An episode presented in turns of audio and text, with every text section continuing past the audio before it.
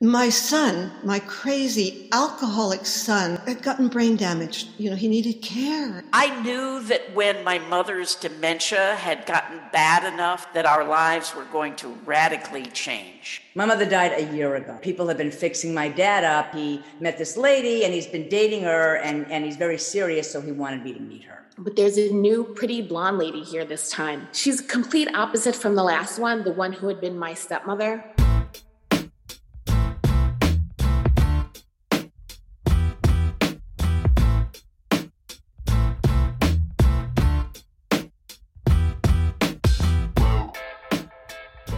Hey there, and welcome to Grit True Stories That Matter. Grit is a weekly podcast about stories, the contemporary, personal, narrative kind of story, and the people that craft and tell them. Now, some weeks a storyteller will join me here on the podcast and tell one of their stories, and together we will break it down. Other weeks we have conversations, we call them Grit Talks, with stellar tellers about the art and craft of the personal narrative story. And other weeks, like this week, will feature stories from our myriad events the stories today are from Deja True number three, which features Truologues. Now, why do we do all of this? Well, we want to feature these tellers and their stories, and also to help you, our listeners, craft and tell better, more engaging, more relatable, and more memorable stories. True stories, personal stories, grit stories. This week, we've got two Truologues, braided stories, the first one is from Neshama Franklin and Richard Munchkin, and the second from Ronna Levy and Tracy Starren.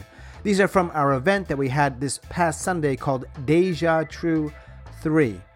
Check the show notes for upcoming workshops and events, including the Mental Health Happyish Hour, an open mic this Sunday, and Flash, which is a mix of story and improv and a little bit of courage, which is the following Sunday. In the show notes, you can also find a way to make a financial contribution, but whether you do that or not, we really appreciate your continued support. All right, let's dive in. I was in the ER lying on a gurney. I was holding a New Yorker up over my head with my good hand because I always have to have something to read, but I could not concentrate on the print.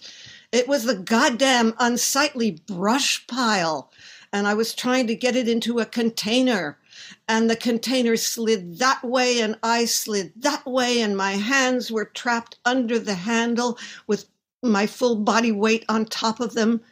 And when I finally extricated myself, I looked at my left hand and I, I didn't even recognize my little finger. That brush pile was part of a, a nightmare situation. My son, my crazy alcoholic son, uh, had gotten brain damaged. You know, he needed care. And I had to sell the house he had deconstructed to pay for that care. And this was as much as I could do. And I had screwed that up. And as I lay there on that gurney, I knew that my fraught but carefully controlled life was going to be radically changed. I walked into my mother's hospital room and she had a big stack of towels that she was folding and placing neatly in another pile. I walked out to the nurse's station to find out what was going on, and they told me that during the night my mother would pull the IVs out of her arms and wander the hallways, confused. And the only way they could get her to stop was to give her a job. And they told her, you need to help us fold these towels. And she said, okay. And that actually made her very happy. And she sat there for hours folding towels.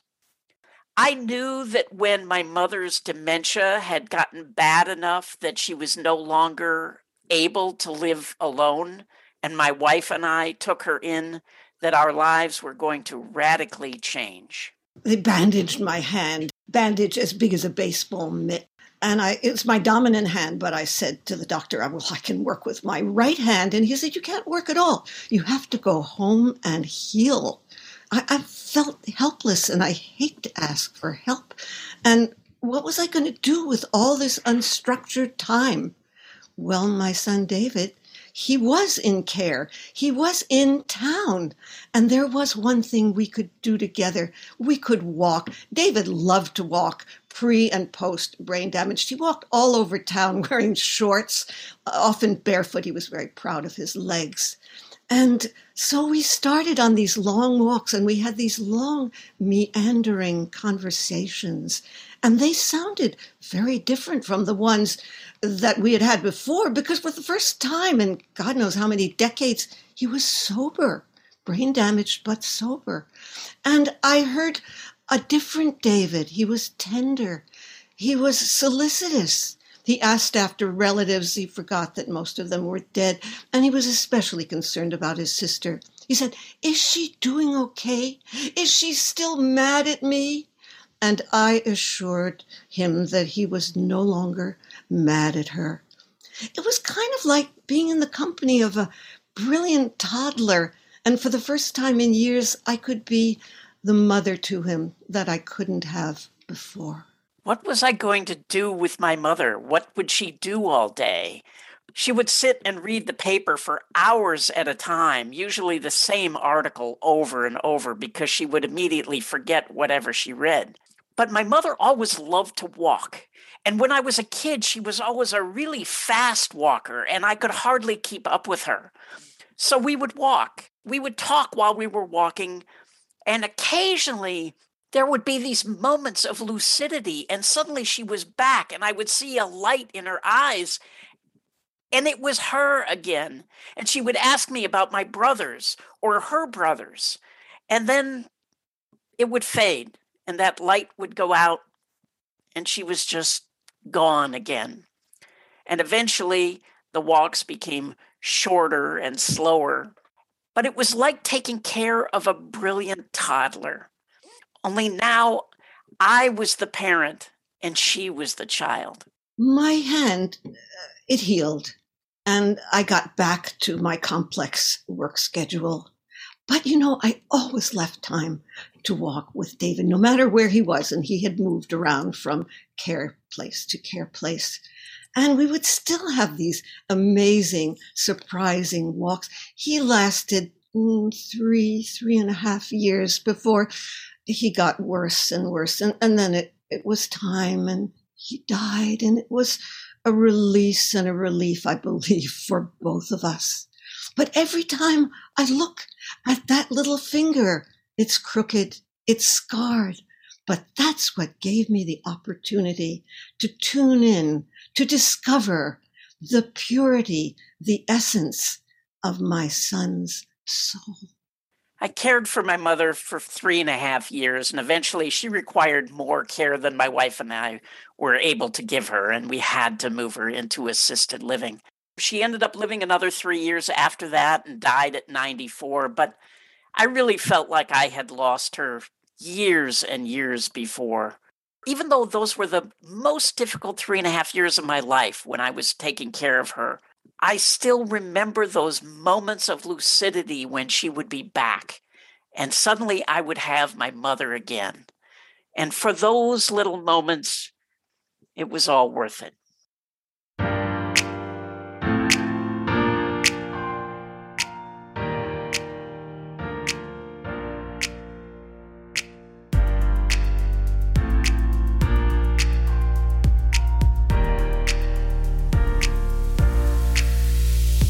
I'm having lunch in a fancy steakhouse, and I'm a little bit nervous because I'm sitting across from this lady who's attractive. She's got green eyes and dyed blonde hair. She's short, she's a little round, and she has a heavy Boston accent. Like she says half instead of half. And I can see that she kind of like flinches, kind of nervously giggles when my dad swears and she's wearing a dress that has a very high neckline and it's got ruffles around the neckline and and ruffles around her cuffs. And i'm thinking it's 1984 not 1884 and and and she's the exact opposite of my mother. My mother was tall dark hair dark eyes average build and my mother knew how to swear. And my mother never wore ruffles my mother died a year ago and people have been fixing my dad up and he met this lady and he's been dating her and, and he's very serious so he wanted me to meet her and she has two grown children in their 20s just like me my brother and my sister so i guess that there are going to be new people in my life my house and my family. My father's house is so big and empty that our voices echo in the hallway. I'm visiting for the weekend and I don't like this house that much because it's drafty and cold and lonely. But there's a new pretty blonde lady here this time.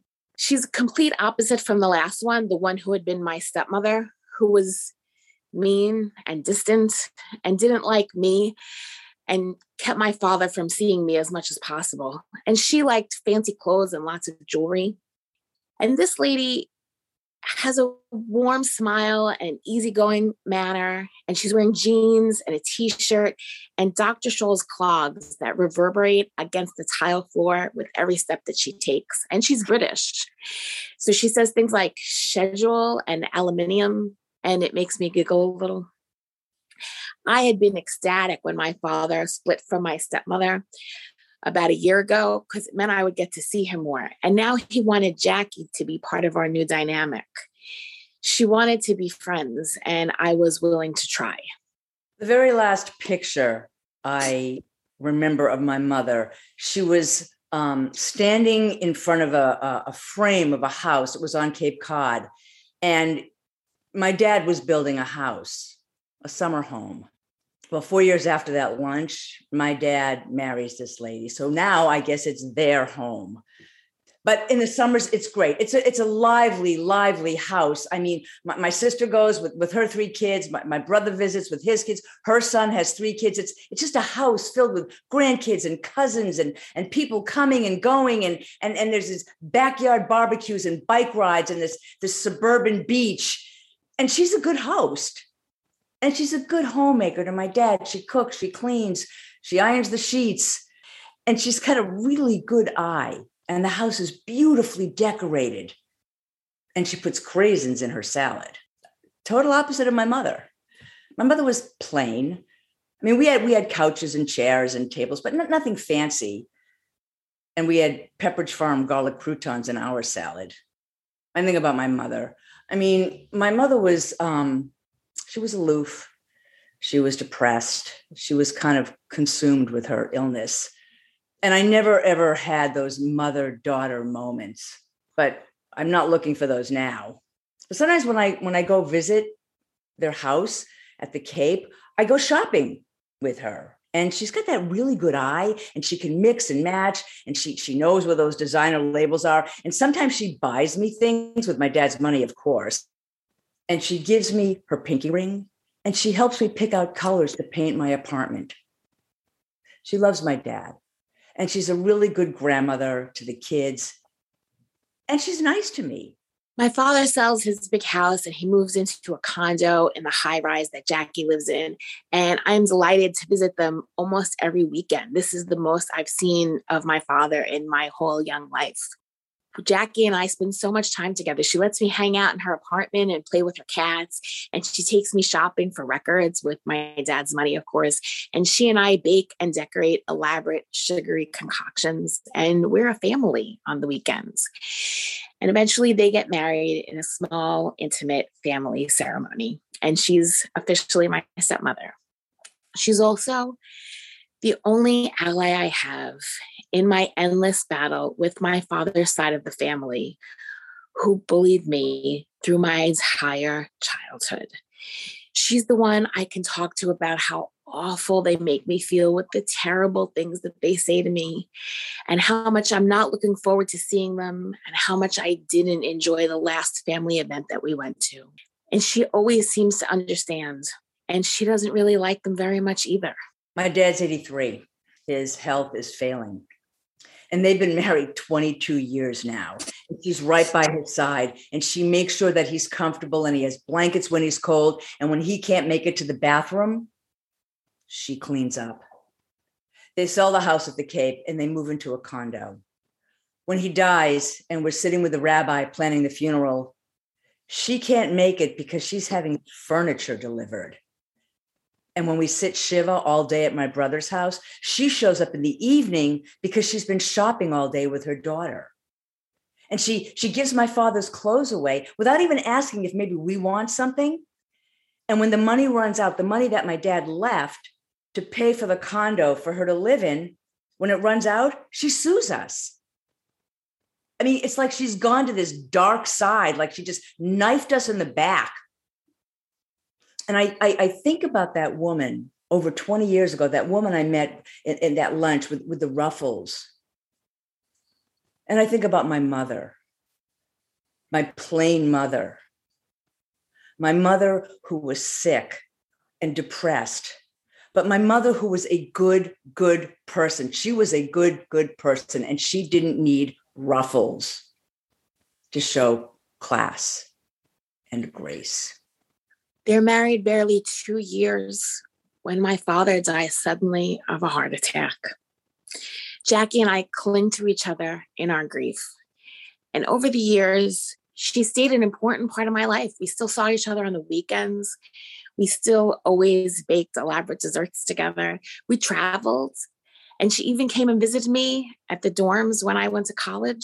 And she was always the person that I could turn to when my father's side of the family was too overwhelming for me.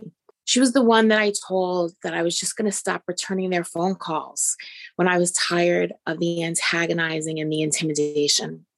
She was the one who I told when I changed my phone number to hide from them after one too many threatening messages on my answering machine.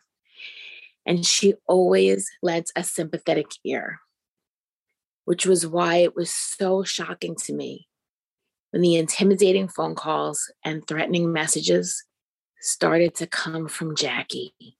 When my family couldn't get in touch with me, she started to deliver their messages for them. I'll never know how or why it happened, but she went to some kind of a dark side and it was like a knife in my back. And eventually I changed my phone number to hide from Jackie.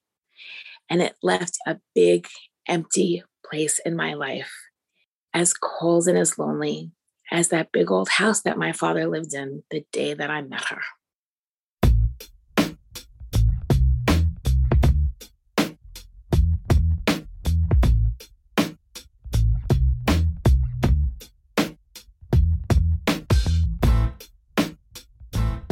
As always, thanks so much for listening and all of your support, and special thanks to our four storytellers Neshama Franklin, Richard Munchkin, Rana Levy, and Tracy Starren. Thank you for those truologues. Check the show notes for upcoming workshops and events, including this Sunday's Mental Health Happy Hour, which is an open mic, and the following Sunday's Flash, which is a little bit of improv, some story, and some courage.